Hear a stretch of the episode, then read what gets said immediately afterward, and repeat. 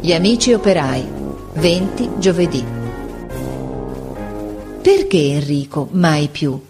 Questo dipenderà da te. Finita la quarta tu andrai al ginnasio ed essi faranno gli operai, ma rimarrete nella stessa città, forse per molti anni. E perché allora non v'avrete più a rivedere?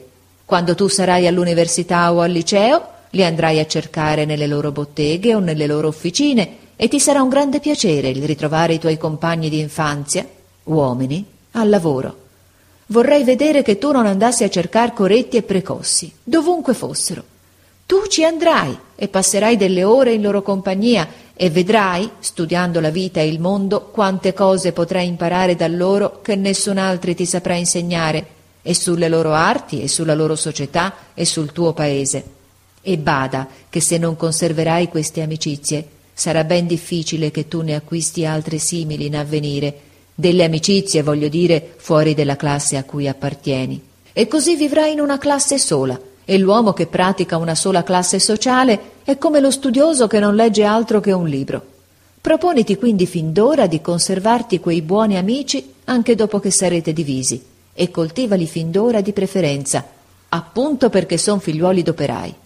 Vedi, gli uomini delle classi superiori sono gli ufficiali e gli operai sono i soldati del lavoro, ma così nella società come nell'esercito non solo il soldato non è men nobile dell'ufficiale, perché la nobiltà sta nel lavoro e non nel guadagno, nel valore e non nel grado, ma se c'è una superiorità di merito è dalla parte del soldato, dell'operaio, i quali ricavan dall'opera propria minor profitto.